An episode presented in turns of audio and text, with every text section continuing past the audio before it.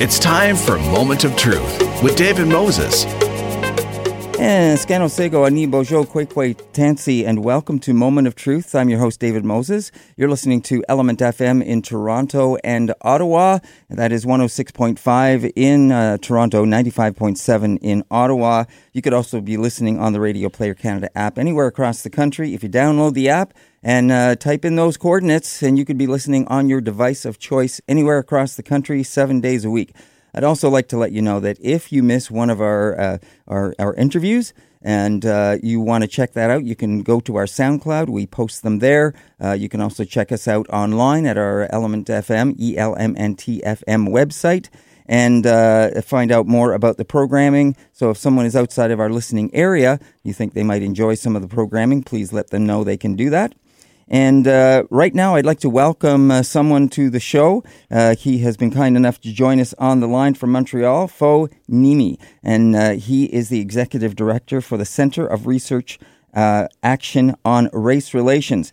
And he's kind enough to join us today to talk about something that has recently been in the news. You may have heard about this situation that happened uh, on the West Coast in British Columbia. It had to do with a, a grandfather and uh, a child that went in to open up a bank account uh, and found themselves uh, in a very unusual situation, uh, being uh, arrested and handcuffed by police uh, over uh, some some misinterpreted information. And uh, Fo, you're, you're you're here to talk to us a little bit about this because of the kind of thing that we are seeing happening, I guess, more and more, and that is this racial profiling uh, in a commercial racial profiling uh, trend that's happening.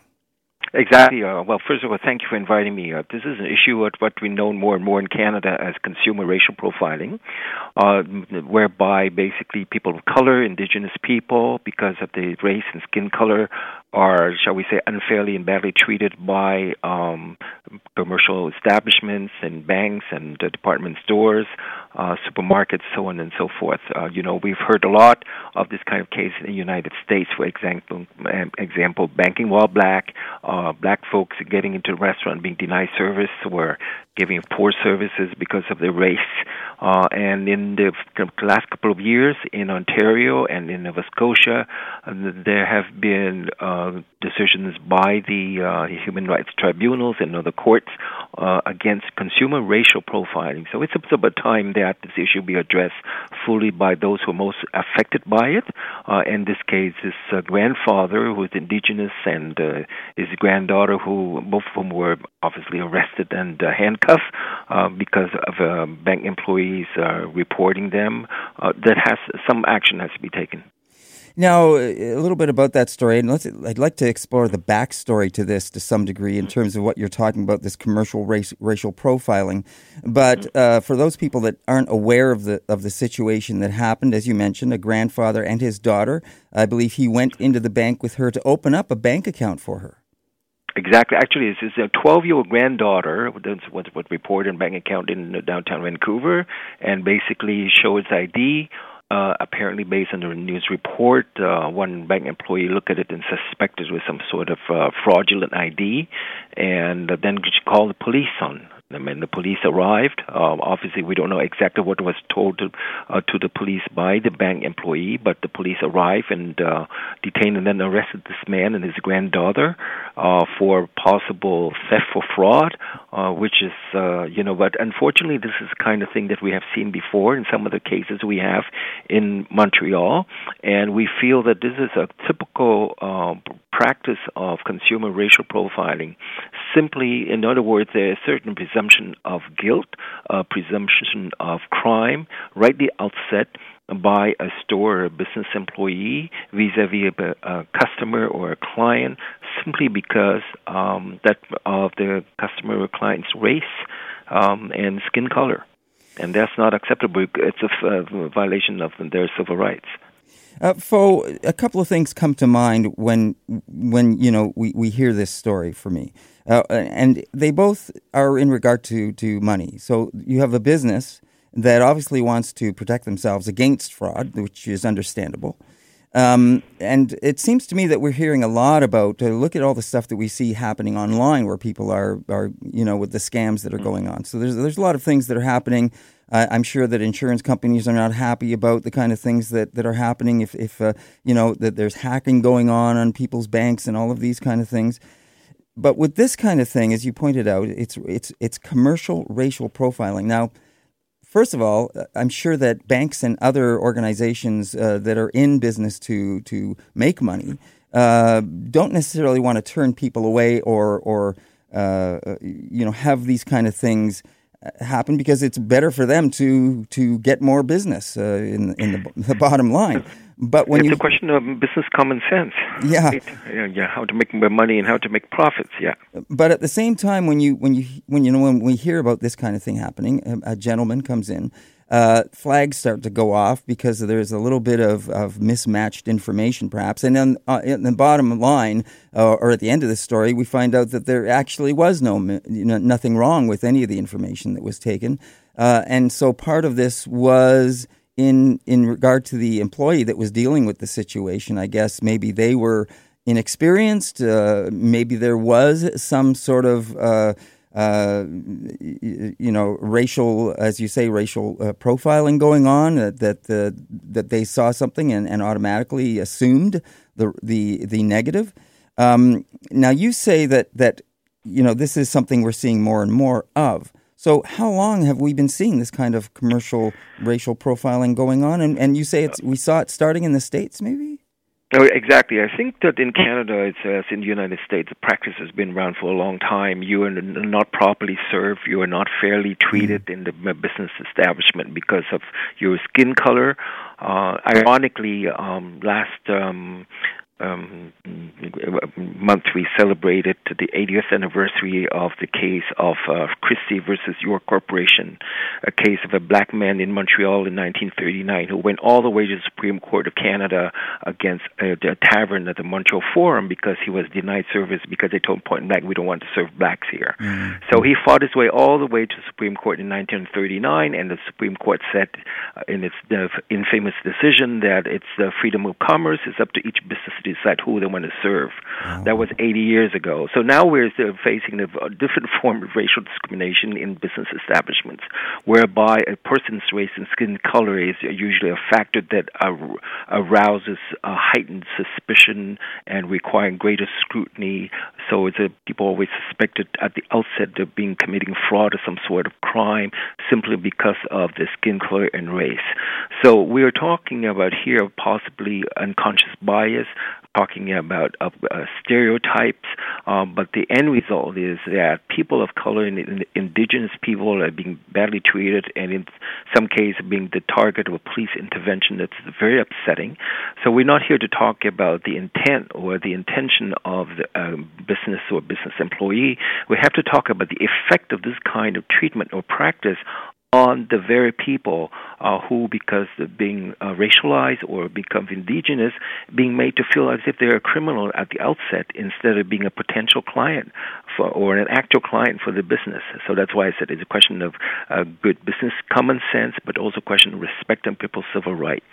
So this is why, on the one hand, banks and other businesses should really examine consumer racial profiling as a practice that is now recognized uh, increasingly by Canadian courts, and at the same time, people like us uh, have to really know better um, how to stand up and take no for an answer and demand uh, not only justice but also we call it you know fair treatment when we access a business establishment, a bank, a restaurant, a department store, and so on and so forth, and not be treated at the outset as if we're either we're criminal or we're so poor we can't even afford a product or service. Uh, you know that kind of presumption based on racial bias. Uh, it hurts and it can lead to uh, very regrettable consequences imagine in this case if the father uh, stood up and argued with police, I shouldn't be arrested, I shouldn't be handcuffed. You know, it, the situation escalate, and next thing you know, there could be violence. Mm-hmm. And you know, there is always psychological violence when you're arrested, yeah. wrongly arrested, and presumed to be of, you know, in front of your granddaughter. Um, you know, that's a form of psychological violence, and then there must be a price to pay for that. And, and as you point out, uh, we've already heard about that, some of that uh, that repercussiveness uh, and the result of that, which uh, you have this 12 year old girl who uh, saw this happening, and that will affect her uh, her her ideas of, of where she feels welcome and and wh- where she might want to. You, you, know, can she go anywhere else to, to do business? So, so it's already affecting her at, at such a young age like that. Well, yeah, there's also something else that we need to remind ourselves that uh, almost 10 years ago, also in in Vancouver, there was a case of involving racial discrimination and racial profiling involving Indigenous women. Um, who uh, was it in 2005? The, the decision came down. Basically, basically a shopping mall that discriminated against Indigenous people by uh, practically not allowing them to the, to go into the, uh, the the mall. And the case is we call the Radek case. Gladys Radek was a middle-aged uh, Indigenous woman with a disability, and she was prohibited from frequenting the shopping mall. And the case went all the way to the the, the courts, and the and uh, the court upheld it and and um, ruled that she was a victim of uh, racial profiling because of who she was, and uh, uh, the, the, by just by banning her from the mall, the the the, the mall dis, uh, discriminated against her. So that's also a form of consumer racial profiling, because I mean she could have been a customer, she could have been a, you know a buyer, a consumer of product and services in the mall, but because of who she is, who how she looks like, uh, she's treated at the outset as being quote unquote undesirable.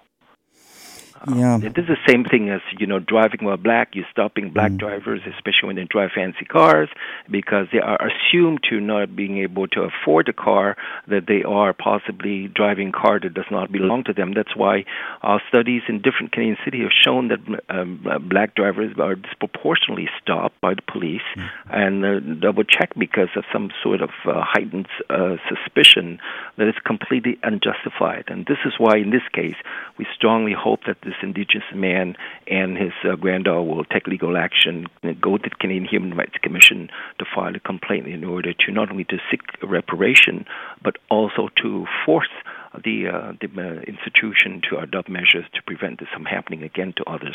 Yeah, absolutely. Now, I know you're limited in time, so I, I know we have to wrap up quickly, uh, but we do appreciate you taking the time to come on and speak with us about this issue.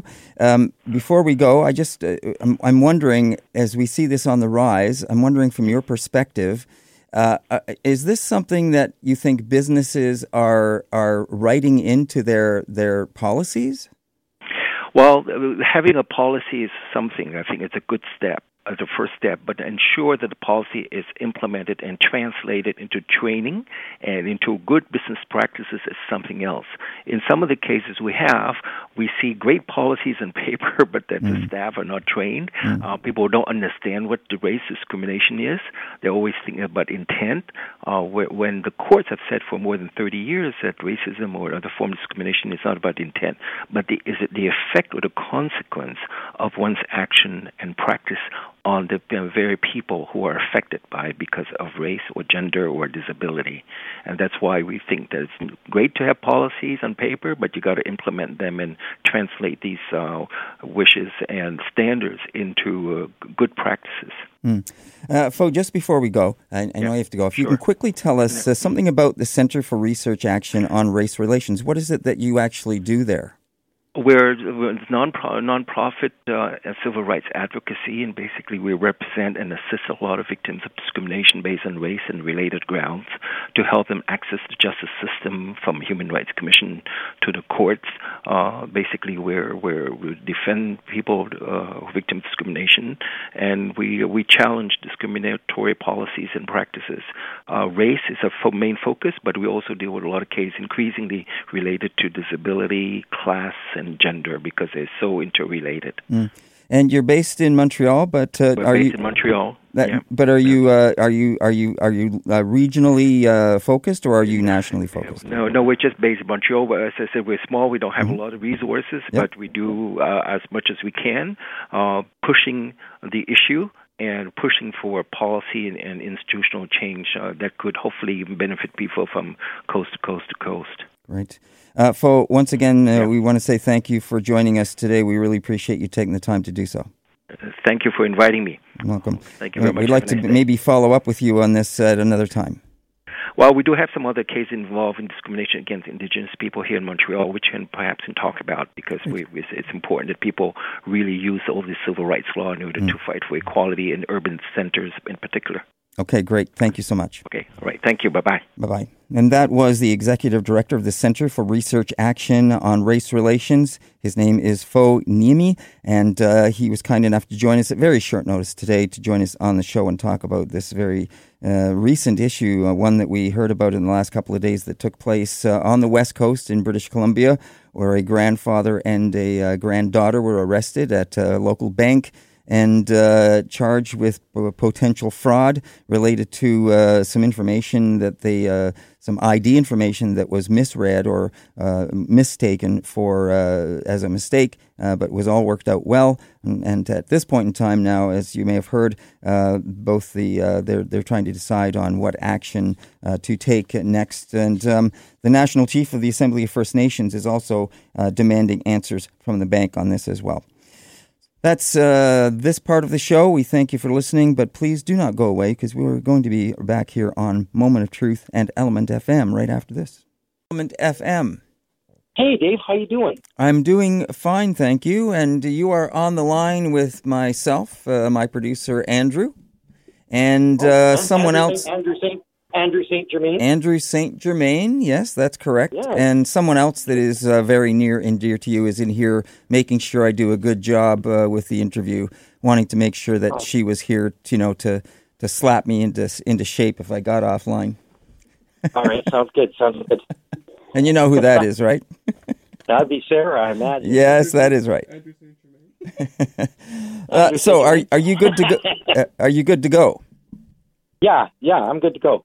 I was I'm in a workshop. I just said we're gonna we're gonna freeze while I go on uh, go on a quick interview. So there, everyone's taking a break. Okay, good. So you know we we're good for about thirty minutes, or that's what we hope for.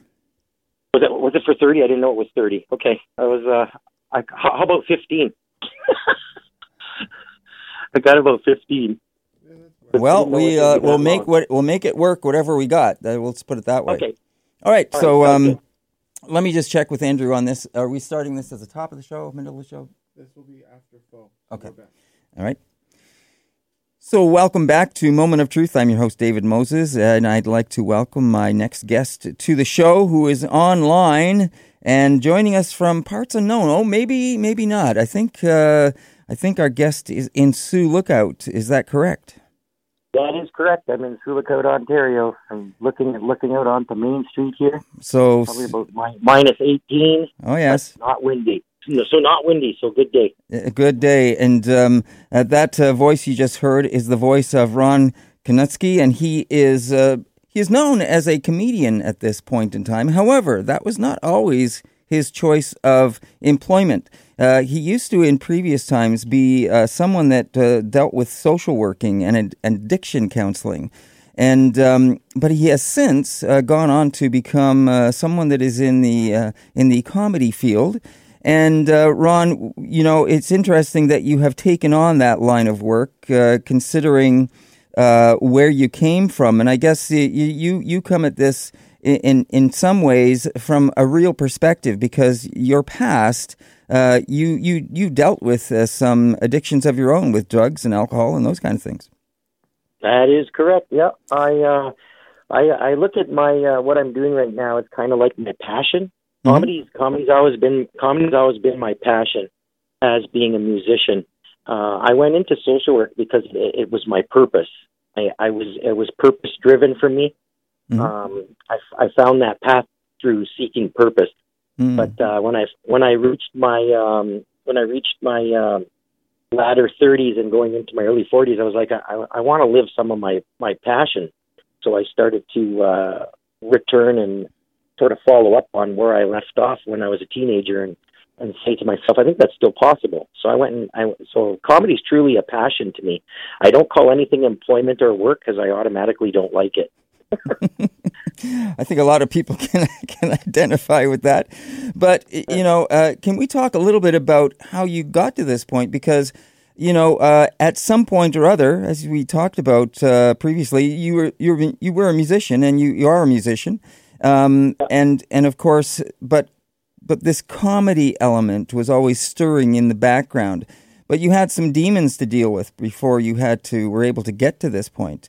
And um, and and I'm wondering if you can tell us a little bit about that, uh, if you don't mind, in terms of that background and and and how long were you dealing with those demons before you were able to to uh, look at them and and uh, and face them and say I have to I have to change.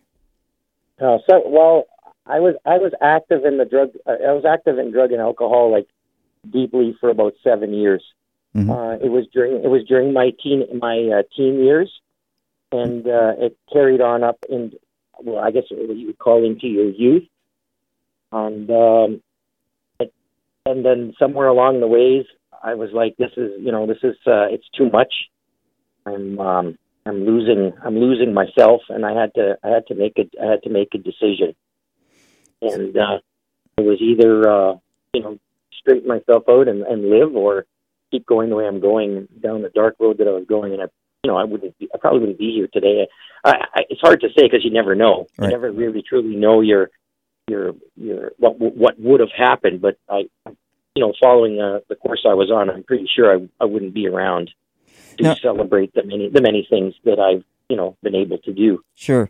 Um, so yeah, it was it was a seven it was a seven year run, and um, and it, but it was uh it was pretty active and it was out of control and it and it was progressively getting worse. Right. So um, I I'm very fortunate. I I dealt with it at a fairly young age. I, I had it dealt with by the time my early twenties were done. So you know, so I, by the time I was in my early twenties, I had already got it cleaned up, and, and I made a commitment to uh, just live a better life. And in doing so, part of that, uh, as you say, you found your um, your purpose, and part of that purpose led you into social work and addictions counseling. Um, yeah. Now, now with that, you had some success. Uh, you have uh, also made made some appearances on TVO and APTN and PBS to discuss some of those those things that you you know you had this firsthand knowledge of in terms of helping others with. Yeah, I, yeah. Over the years, I've been at, I've been invited on various uh, television shows and such to share, I guess, um, my perspective on wellness. Uh, sometimes it's been about education and things like that. I, I know I was on TV Ontario once for education reasons, and um, I've been, yeah, I've, I've been, I'm very grateful for every opportunity that I get, and I believe that when you when you live well, um, opportunity happens. Doors open. Things just start to happen when you're living in a good way. Doors start to open for you, mm. you know, and and I'm just blessed every day with what whatever comes to me, and um, I don't seek to climb up, but I just kind of seek to go forward in life. I, a lot of people are trying to climb to get to something, and for me, I just I just go in different directions, and uh, wherever I'm called, and and it tends to work. Like right now, I'm I'm at uh, Wahsa Distant Education. I, I'm actually doing a workshop today. I'm not doing comedy, mm-hmm. but there is, I guess, there is some humor, you know, mixed into what I'm doing. But we're we're here today talking about um, the we're talking about wellness and and when we're when we're working with individuals, um, what what they truly need. Mm. Even though we might be trying to assist someone with getting their grade 12 or we're trying to assist someone with furthering their education or whatever it is but the bottom line is what is it that these that individuals truly need and and and what true people need is, is wellness because without that wellness they they can't achieve they, they can't achieve things easily if they're not doing well they're not feeling well right they're not living well right you know uh, Ron, um, your your purpose, as you say, was this social working, but music uh, played a big role in your life. You're still a, mu- a, musician. I'm wondering, was there were there elements of of, of comedy that played into your your uh, performance uh, as a musician? Mm, not so much. I, I, I find the comedy and the music are um, they're they're uh, they're on different paths but uh, I, and maybe it's comedic for the people watching me. The people are watching me going, "Hey, look at this guy in his fifties trying to act like he's 20." That maybe that's comedic to them. They're laughing. They're laughing at me instead of with me. You know, but uh, you know, I uh, for me, comedy and music are two totally different things. Um, the bottom, I guess, the end result is is it's there to entertain. Music for me is a passion because I probably love what I'm doing more than the people that are watching me. Mm. I it's a passion to me. I just love I just love music and uh, for comedy, I can kind of see it now as being my passion, but it can also be my purpose too, because my my goal is to is to bring laughter to people.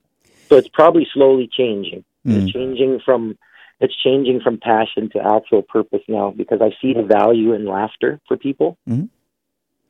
So, they say that people have been telling me laughter is a, the best medicine. Well, I don't know about that. Sometimes medication will will do more for you, but um, you know, it's a good start though. It's it's uh, a good way to go if you uh, inject some people with some laughter. Yeah, Ron. Now, uh, I, I know something that that you said that I saw, and I thought this was very interesting because I, perhaps a lot of people can relate to it, and that is that I think you you were watching uh, someone a c- comic performance, and it was at that point when you said, "I think I can do this." And what you're talking about is is that you, you think I can I can make people laugh, and and that was what spurred you uh, to take that that chance. And the other thing that you have done is that you you just dove into it. You you thought you could do this, and then you just dove in, uh, got up there to try and uh, step up on the stage. Now, perhaps your background, and because you had done some some other TV performances, you were somewhat uh, familiar with that area of getting in front Yeah. of people and being there. So you had that uh, that going for you a little bit. Um, but you know when when you when I, I know I can relate to that as well, and maybe other people can. Hey, I could do that. Um, but a lot of people don't don't take that initiative, like you said. You know, and that's part of making that step to live well. Is that to to live uh, and and take those steps towards what you ultimately perhaps should be doing. Yeah, I, I forget. Yeah, as far as getting on stage was not hard for me because I was I was doing a lot of pres. I was I was actively a presenter since 2001. So I work in front of audiences, but I was doing a lot a lot deeper types of uh, work. So when you're talking about grief and loss, guilt and shame, addictions and things like that, and then trying to inject a little humor into that, into some of those dark topics, so that you so that you can keep your audience and hmm keep the audience balanced so you don't lose them or, or sink them to a place of darkness. So for I think that piece, you know, when I finally went on stage in 2009 to give it a try, I entered a competition. It was it was I was doing, you know, group facilitation since 2001. Mm. So I, I had a I had a lot of background. So doing a seven hour uh, session over three days, and then for someone to get up on stage and say, "Hey, can you do five minutes of comedy?" That's a walk through the park. You know, Right. that's, that's five minutes. That's that's easy. You know, and uh, but when you actually get on stage, it's like it's intense. Mm. And um, the thing that got in the way for me, I think, when I wanted to do it, I was so excited to do it, but in the back of my head, I had this self esteem thing saying, "You're a social worker. You're you're not a comedian. What what happens if you fail up there? What happens if you bomb up there? What happens?" And I started getting dry heaves. I'm literally, so I'm I'm on stage, you know, just about getting ready to go on stage, and I'm going, "Eh, eh," I'm making this uh, this puke sound, and I did it like 50 or 60 times before I went on because I'm I'm freaking out about, am I going to fail? And I thought, I thought I've grown past this. I thought I, I Mm. thought I was confident in what I could do, and then there were still bits and pieces of that negativity still popping up. It's kind of, I, it's kind of like I thought I worked past this. I thought I felt comfortable in my own skin. I thought I could do this, and then when I went into comedy, it was a rush because I was like, what if I fail? What if I fail? And uh, yeah, I didn't get any formal training. I just got up and in my head, I thought, well, I'm funny. The things that I think of are funny, and I'm sure the things that I'm going to say out loud will be just as funny to the people around me. And I guess I was correct in that assumption because I got away with it. you got away with it.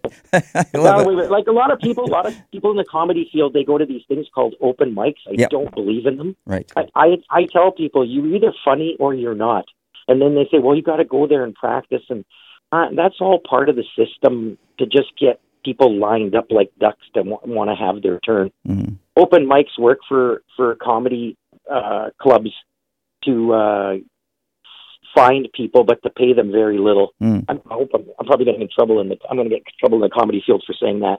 But it's kind of like you, you don't you if you're a if you're a carpenter, you don't go and hammer nails for practice. You know what I mean? Before Mm. you go, you, you're a carpenter. You can hit the nail. You you hammer. That's what you do. Mm. You don't. You just get up there and you do it. Right. Um, and I guess you can go to an open mic and hone in your material. Most open mics, when people go to them, they're there to hear themselves. They're not to hear anybody else. They don't really care about the person that's on there. They open mics are for people who all think they're funny. Mm. So I say skip open mics, and if you're going to go for it, go big and get on stage in front of an audience, and you'll know if you're funny because they'll laugh. And if they don't laugh, well, you ain't on the right page there, so you're going to have to do some work. so for me, that's that's how that's how I did it. I did. I don't do practices. I don't do. You just get up there and you and you deliver what's on your mind throw out some truths and embellish it a little bit and have a good time. And people, if people love it, you're a comedian. If they don't, time to think about going back to another job like social work. right. now, which, having, I'm right, which I'm doing right now part time. well, it's, it's, always nice to have something to fall back on. But uh, having said that, of yeah. course, you, you did win the uh, the Champion of Champions uh, Thunder Bay Comic Idol King of Comedy Award. I understand uh, when yeah, you got up there yeah. and did that. No, I'll tell you that was the, probably the scariest moment in my comedy career. And the reason for that is because of all my friends that do it part time and they do shows with me and they do sh- shows on their own in the city and stuff. Uh, I was I'm the one that's invested in doing this for a living. So mm. when I when I was told they were having this event, I had to come back as a comic idol wi- winner and go against my my mm. you know my colleagues. I was like, oh my god, I don't want to do this. Right. And I prayed, I prayed that someone would call and book a gig with me so I could get out of it.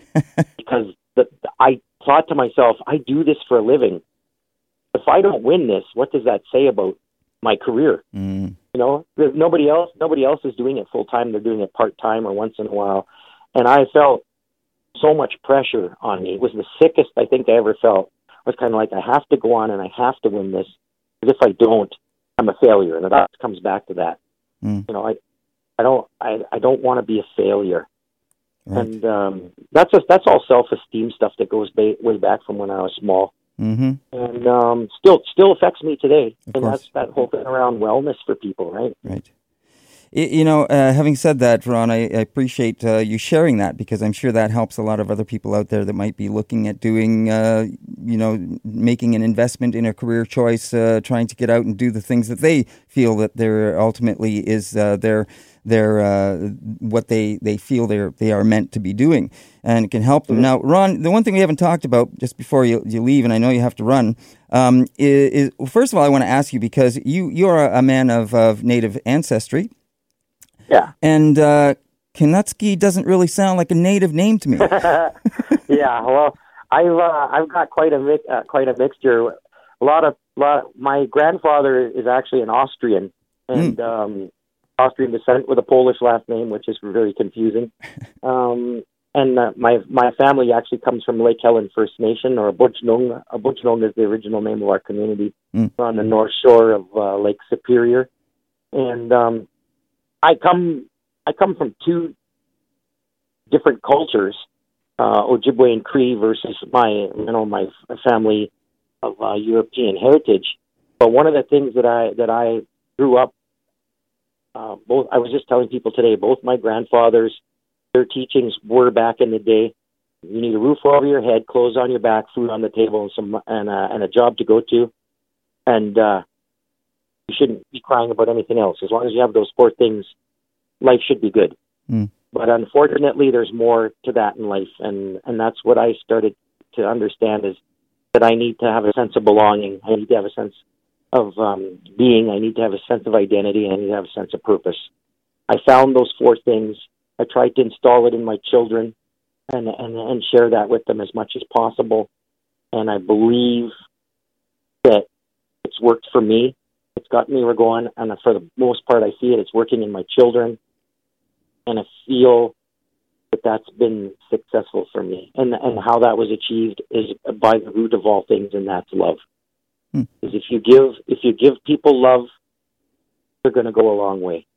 If you give yourself love, you're going to go a long way. If if you don't allow the you don't allow that love to flow, that's that's what's going to freeze things up. That's what's going to stop things stop people in their tracks. So I'm a, I'm a firm believer in love and uh, love what you do. That's why I tell people whatever career, if you're going to go into comedy, you got to love it. You're going to be uh, work at Tim Hortons, you got to love it. Wherever you are, as long as you love it, it doesn't matter. Then it's not work anymore. Then it's purpose. Right. Nicely said. Um, Ron, I know, as you say, you you uh, just took a break. You want to get back to that, um, and uh, I really would would like uh, at some future uh, point to have you uh, come into the studio so we can explore these things more and talk about more and hear more uh, about your humor. Now, you've got you're on the circuit. You've got some gigs coming up. I, I know that people can go to your yeah. website to find out more about where you're going to be and and and find out you know if they're going to be somewhere close to to to uh, you and uh, maybe go check you out uh, in a live uh, venue. Yeah, I'm working a little. I've taken a little break actually from uh, from comedy for a bit. I'm back in February. We're going to kick it off again. I'm down in the United States in uh, Minnesota and Wisconsin. I'm over at the uh, Turtle Lake Casino and Resort um, February the 8th. I think I'll be performing with uh, Jack uh, Willite is actually his name. He's a he's a musician slash mm-hmm. comedian, mm-hmm. and uh, we're gonna, we're going to be together over there. Uh, but what I'm going to be doing for the next sort of uh, six weeks or so is um, going back to teaching at a college for a little while. Yeah. So um, that's that's part of my purpose too is to is is is education. And uh, so what I do is like I when I feel like eh, things are getting a bit stagnant or uh, I want to change things up a bit, a bit, I have an opportunity where people just bring me in and allow me to continue the, I guess, the work that I've done in the past. So I'm going to be teaching some courses in an addiction program. Uh, they're they're um, they're short term, so they last about two weeks. So it's just it's just right for me. I can get a, I can keep the passion in in uh, education and teaching, and then I move on to the next. And I move on to the next uh, which will be comedy again in February. Okay, great.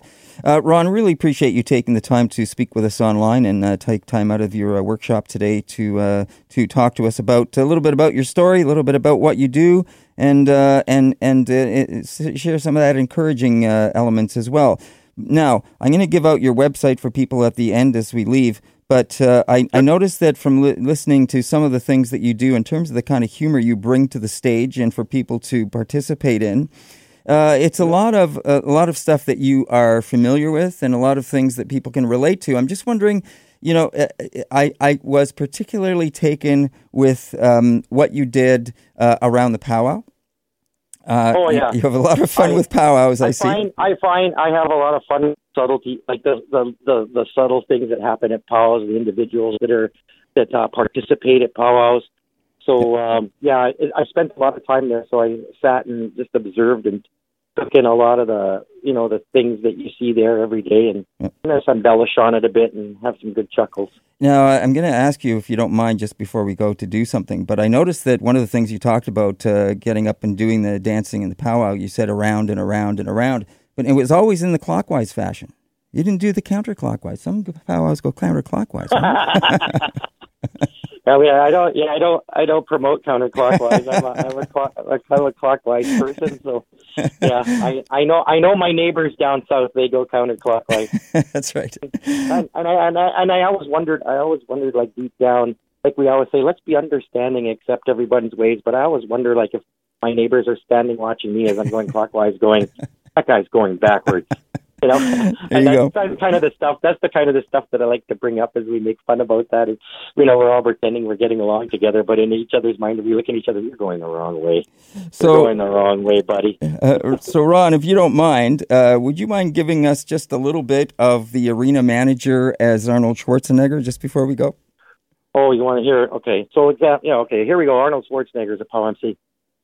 All right, I want all the women to get off the power ground right now. Get out of there. We want all the men to come out. We're going to do the duck and dive. That's going to be a dance for the warriors. When that drum beat goes down, I want you guys to get down. You guys get down because I have my M16 out here. I'm going to start shooting. When you get that drum beat, I want you to get down to the ground. Get down now. Get down. There you go. Ron, thank you so much for that little taste, and we appreciate it very much. I really look forward to having you uh, in the studio at some uh, future date so we can explore this more. That'd be awesome. I'd love to come in and visit anytime. All right, All right. thank you. Take Thanks care. and uh, appreciate it. All right, Chimigwech. Ah, Miigwech. And that is Ron Kanutsky. He is a comedian, as you may have heard, doing a great in, uh, impersonation of Arnold Schwarzenegger as uh, an arena manager at a powwow. And uh, it was great to have him on the line joining us from Sioux Lookout today. If you want to find out more about Ron, you can check him out uh, at his website at Ron Kanutsky. That is R O N K A N U T S K I dot com. You can find out all about his upcoming dates. You can find out and you can check him out online. He's got some great videos on there. You can see uh, uh, some of the, the comic uh, elements that he brings uh, to the stage. Uh, so please do that, and we look forward to having him on the show at a future date. And uh, if you have missed a part of a show, or if you've missed any of the previous interviews that you've done and you'd like to check them out, you can always do that on our SoundCloud. We do post them on our SoundCloud. Uh, check out our website at elmntfm.ca, and you can uh, check out both our Toronto and Ottawa stations by doing that. See some of the personalities that are involved, and uh, check out the music, and the, especially the Indigenous music that we play, which is so important to us that we love to promote. And we'll be right back with Caroline O'Neill in our sister station in Ottawa at 95.7. Be sure to stick around for that. Welcome back to Moment of Truth. I'm your host, David Moses. You are listening to Element FM in Toronto and Ottawa. 95.7 in Ottawa, 106.5 in Toronto. And uh, don't forget, you can also listen online if you uh, uh, download the Radio Player Canada app. You can type in 106.5 or 95.7 ELMNT FM and listen on your device of choice anywhere across the country, 24 hours a day, seven days a week. And speaking of which, we're happy to welcome uh, one of our own to Moment of Truth. We've had her on before, but it's always a pleasure to have her back online. It is Caroline O'Neill, and she is in Ottawa. Caroline, welcome back and Happy New Year. Thank you. Happy 2020. Thanks for having me back. It's great. And I know you did a little bit of traveling, I think, over the holidays, didn't you? That's correct. I was actually in Europe for the holidays. I spent part of it in Germany and then the other part of the holiday in Spain. Well, how was that?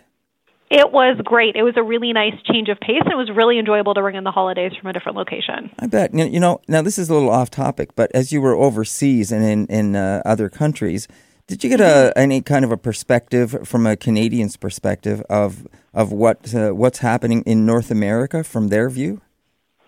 You know what? That's really interesting. Um, my last night in Germany, I was staying at a hotel, and a waiter was asking me tons of questions about our prime minister. Mm. They, you know, and kind of like a first name basis, saying, "How is Justin? How is Justin doing? Um, we really want to know about him." Mm. That sort of thing. And I definitely think that international spotlight is still there. Mm. I will say that maybe it's less of a warm spotlight now. The waiter had heard about the blackface and brownface scandals and was pretty disappointed to hear about that. Mm. But on the whole, people, I think, are still very much aware of our prime minister, and I think we are enjoying a different spotlight than we had maybe in years previously. And and what about south of the border? Any sense of that with, with this guy or anyone else? Actually, you know what? That waiter in question is from Venezuela, and so he was talking about some of the different experiences that his family has had trying to leave the country, and they did talk about some of the challenges that they were facing when they were looking to the U.S. as an option. Mm. And he was saying that his entire family is essentially spread out across Europe, with one sibling still in Venezuela, and they're very worried for her. Mm. Wow. Well, let's bring things back uh, home, and uh, we have some, of course, the new year and uh, some unfortunate news that has happened. Uh, you know, involving the uh, Ukrainian airline that crashed and uh, killing 57 Canadians, as well as um, the entire the entire personnel and everyone on board. About 176 people, I believe, died and perished in that crash, and it was brought down mm. by a, an Iranian missile. Uh, at this point in time, we now know that that is confirmed, of course, um, and we know that the Iranian uh, uh, parliament has made some statements about this being a mistake. Uh, they've made a couple of arrests, uh, from what I understand. Exactly. So, what we are hearing from Iran's President Hassan Rouhani is that, as you said, there were mistakes and negligence involved in that crash. People have been arrested. They're arrested. They're not really saying a lot right now about who is arrested, how many people. Um, but one of the things that Rouhani is doubling down on is that he thinks that the government's line that the tragedy was rooted was rooted in U.S. aggression. That's something that his government has said before, and they're continuing to say now. What we're hearing from our prime minister is that the 57 Canadians and other victims would be home safe right now if tensions hadn't escalated between the U.S. and Iran. So I think the message from Rouhani is that there are other people who share the blame, and in a way, it does sound like our prime minister is echoing that sentiment. Yeah. So, uh, what do you get a sense of in the Ottawa area as to how that might play out, or what tensions that might bring to our own relationship, uh, you know, with the United States? You know, I think that the relationship with the United States, in many ways, is one of our most important relationships, if only because of its geography. Mm. We are very close to the United States, and that often means that we are linked to some of their actions, or we worry, or we think about how different things could impact us what I have been hearing a lot of scholars saying is that over the past few years, Donald Trump has toed the line very closely when it has come to the idea of a war, but never so close as, as last week.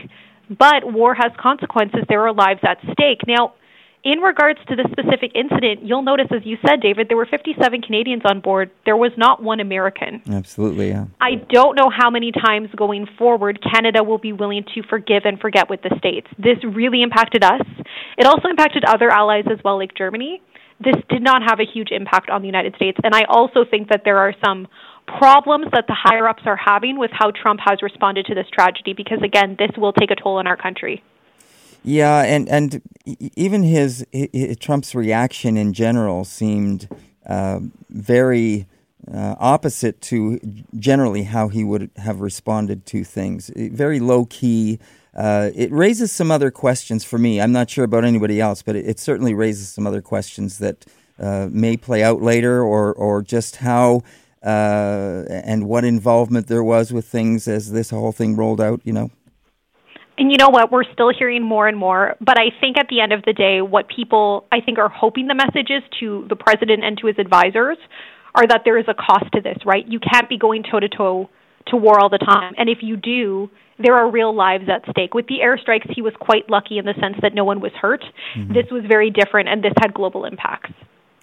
Now, I did hear something that the U.S. had some prior warning to those strikes on their own basis. Did you hear anything of that effect? I did hear something similar to that, David, where um, intelligence had shown the missile um, on some of their um, had shown the missile kind of come up on some of the different tools that they use. That was something that I heard. A lot of this, though, I think we need a full report to come out, and that is something that we have investigators on the scene working on now. So I did hear something similar, but I would be interested to see the full report that should be coming our way. Now, going back to the Iranian airline, uh, rather rather the Ukrainian airline that was was was brought down, um, what do you know about that they were even flying in this region at all in in light of the tensions that were going on? Well, I mean, for a lot of people were students, right? So here in Ottawa, there were people on board who were students at the University of Ottawa or were students at um, Carleton University. Mm. These were a, a lot of scholars, so I think people had planned travel around the holidays. I think that's what happened, and that's the sort of thing that you plan very early on. People had breaks with school, and people were going to visit their families. I also think when you hold dual citizenship, like a lot of people did, and you have only certain times to see your family, sometimes you're not maybe always able to factor in the fact what other people are looking at, right? I think that there are people who have kind of said, well, why would you be in that area? But if your family's in the area and you have few opportunities to go, I think people would take that opportunity. I guess what I'm, I'm wondering about is, and again, I, I, don't know if you can answer this, but uh, maybe why, because uh, I, I, haven't heard much about this, is why would they maybe wouldn't have, have changed the direction of the of the flight uh, pattern at that point in time, given the nature of the the, the situation?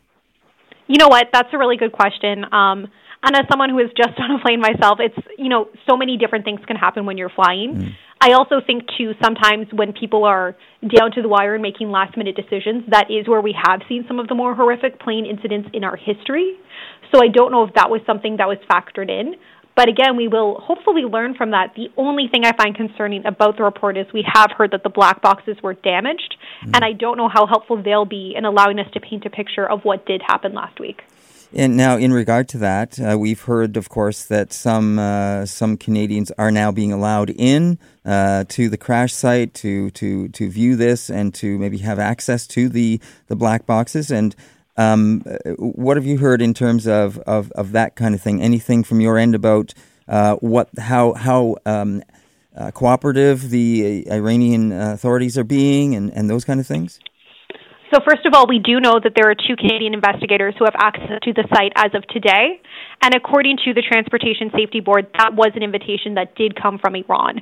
We also heard from our Foreign Affairs Minister, Francois Champagne, that there are other people on their way as well, that Iran has granted the visas, and I believe about eight people are on their way. And then Canada is doing some work at home to kind of make sure that there are connections there. So there are consular officials on their way to Iran, but there are also consular officials fanning out across the country to make sure that they can be in contact with the family of the victims and acting as a liaison for them. Yeah, and that's the other side of this, isn't it? It's it's being able to get those bodies home and the families that have to deal with this uh, extremely unfortunate tragedy. And this is, you know, this is a more upsetting part of this, right? We heard that it was a fiery crash. I one of the things that I think will take time is identifying those bodies and making sure that they do get back to people. And again, that goes back to the human cost of tensions like this. Now, the other side of this is, uh, I remember seeing something about uh, the call for. Um, uh, having this elite force, the Iranian elite force, uh, deemed as a terrorist faction. Uh, did you hear anything to that effect and, and what that might implicate? You know, I think that I think last week was such a whirlwind, David, where at some points it seemed like war was just on the brink, and then at other points it seemed like things were taking a step back. What I do know is that people on a whole are unhappy. And you're in Toronto just yesterday, Iranian Canadians were out protesting about some of their problems with the Iranian regime. So I mm. think it is fair to say that there are some issues in Iran. Um, I would be more interested to see. Typically, if something like this is an act of extremism or terrorism, somebody claims the event. That hasn't really happened in this instance. Mm. Um, well, Caroline, anything else uh, on this issue that we haven't discussed that you think is important to mention? you know, um, for people who are having a hard time, one of the things that I noticed that a local charity was doing that I think was really helpful was we have a center here called Distress Ottawa, and I'm hopeful that there's a similar one in Toronto. And they were saying that it's okay to be impacted by headlines like these, and they were saying that you you should be contacting free 24-hour services if you are having a hard time with some of this news. So that was something that we were trying to share with people here in Ottawa last week, and I think that's just something that I would urge people to consider. If what you're hearing is troubling to you, Distress Center Ottawa was saying that's okay, but there is help too. Great, yeah, that's that's good to know, of course, for people and and uh, anyone that is uh, has been traumatized or does need that help, they should be reaching out and trying to find that help. Um, a- absolutely, for sure. Uh, Caroline, just before we go, I'm just wondering uh, anything on the horizon that we want to keep uh, abreast of or, or, or be looking for that we want to get you back on to talk about. Yeah, I mean, a few things. First of all, the House will be back in session next for the new year, so that will certainly be exciting. Um, the other thing that I know you and I have both been keeping an eye on, David, is the LNG pipeline and what's been happening with the Wet'suwet'en Hereditary Chiefs. Mm. Yeah, absolutely. That'll be great to follow up on, uh, Caroline. It's always great to have you on the show and uh, and and get your perspective uh, as you are our eyes and ears up there in uh, Ottawa and Parliament Hill. So it's a pleasure to welcome you back uh, to uh, the show in 2020. Thanks so much for having me. It's our pleasure. Thanks, Caroline. And that is Caroline O'Neill. She is our Ottawa uh, eyes and ears on Parliament Hill, uh, reporting from 95.7 in Ottawa, our Element FM station and sister station in Ottawa. And that is our show for uh, today. And we uh, look forward to uh, having you back again. Please listen in right here on Element FM in Toronto and Ottawa, 95.7 in Ottawa, 106.5 in Toronto. And don't forget, you can also catch our shows online at our website, elmntfm.ca, and also on SoundCloud. Uh, we are posting all of our, uh, our, our, interviews online on, on uh, SoundCloud, so you can always catch something there if you missed it or you caught part of it and you want to hear the rest of it. It will be posted there. And uh, we look forward to having more great guests for you to listen to right here on Element FM and Moment of Truth. And again, I say uh, Chimigwech uh, Nyawa and uh, uh, for listening to the program. And we look forward to bringing you lots more in 2020. And that's it for me right now. Until next time, I say Onagiha. I also want to say Nyawa Miigwech Wanishi and thank you to everyone who helps put Moment of Truth together. They include in Ottawa, Jill Kennedy and Caroline O'Neill. In Toronto, Andrew Johnson, Luca Capone, Kathy Zabokin, Bruce Barber, Andrew St. Germain, Nyawa Miigwech, and thanks for listening.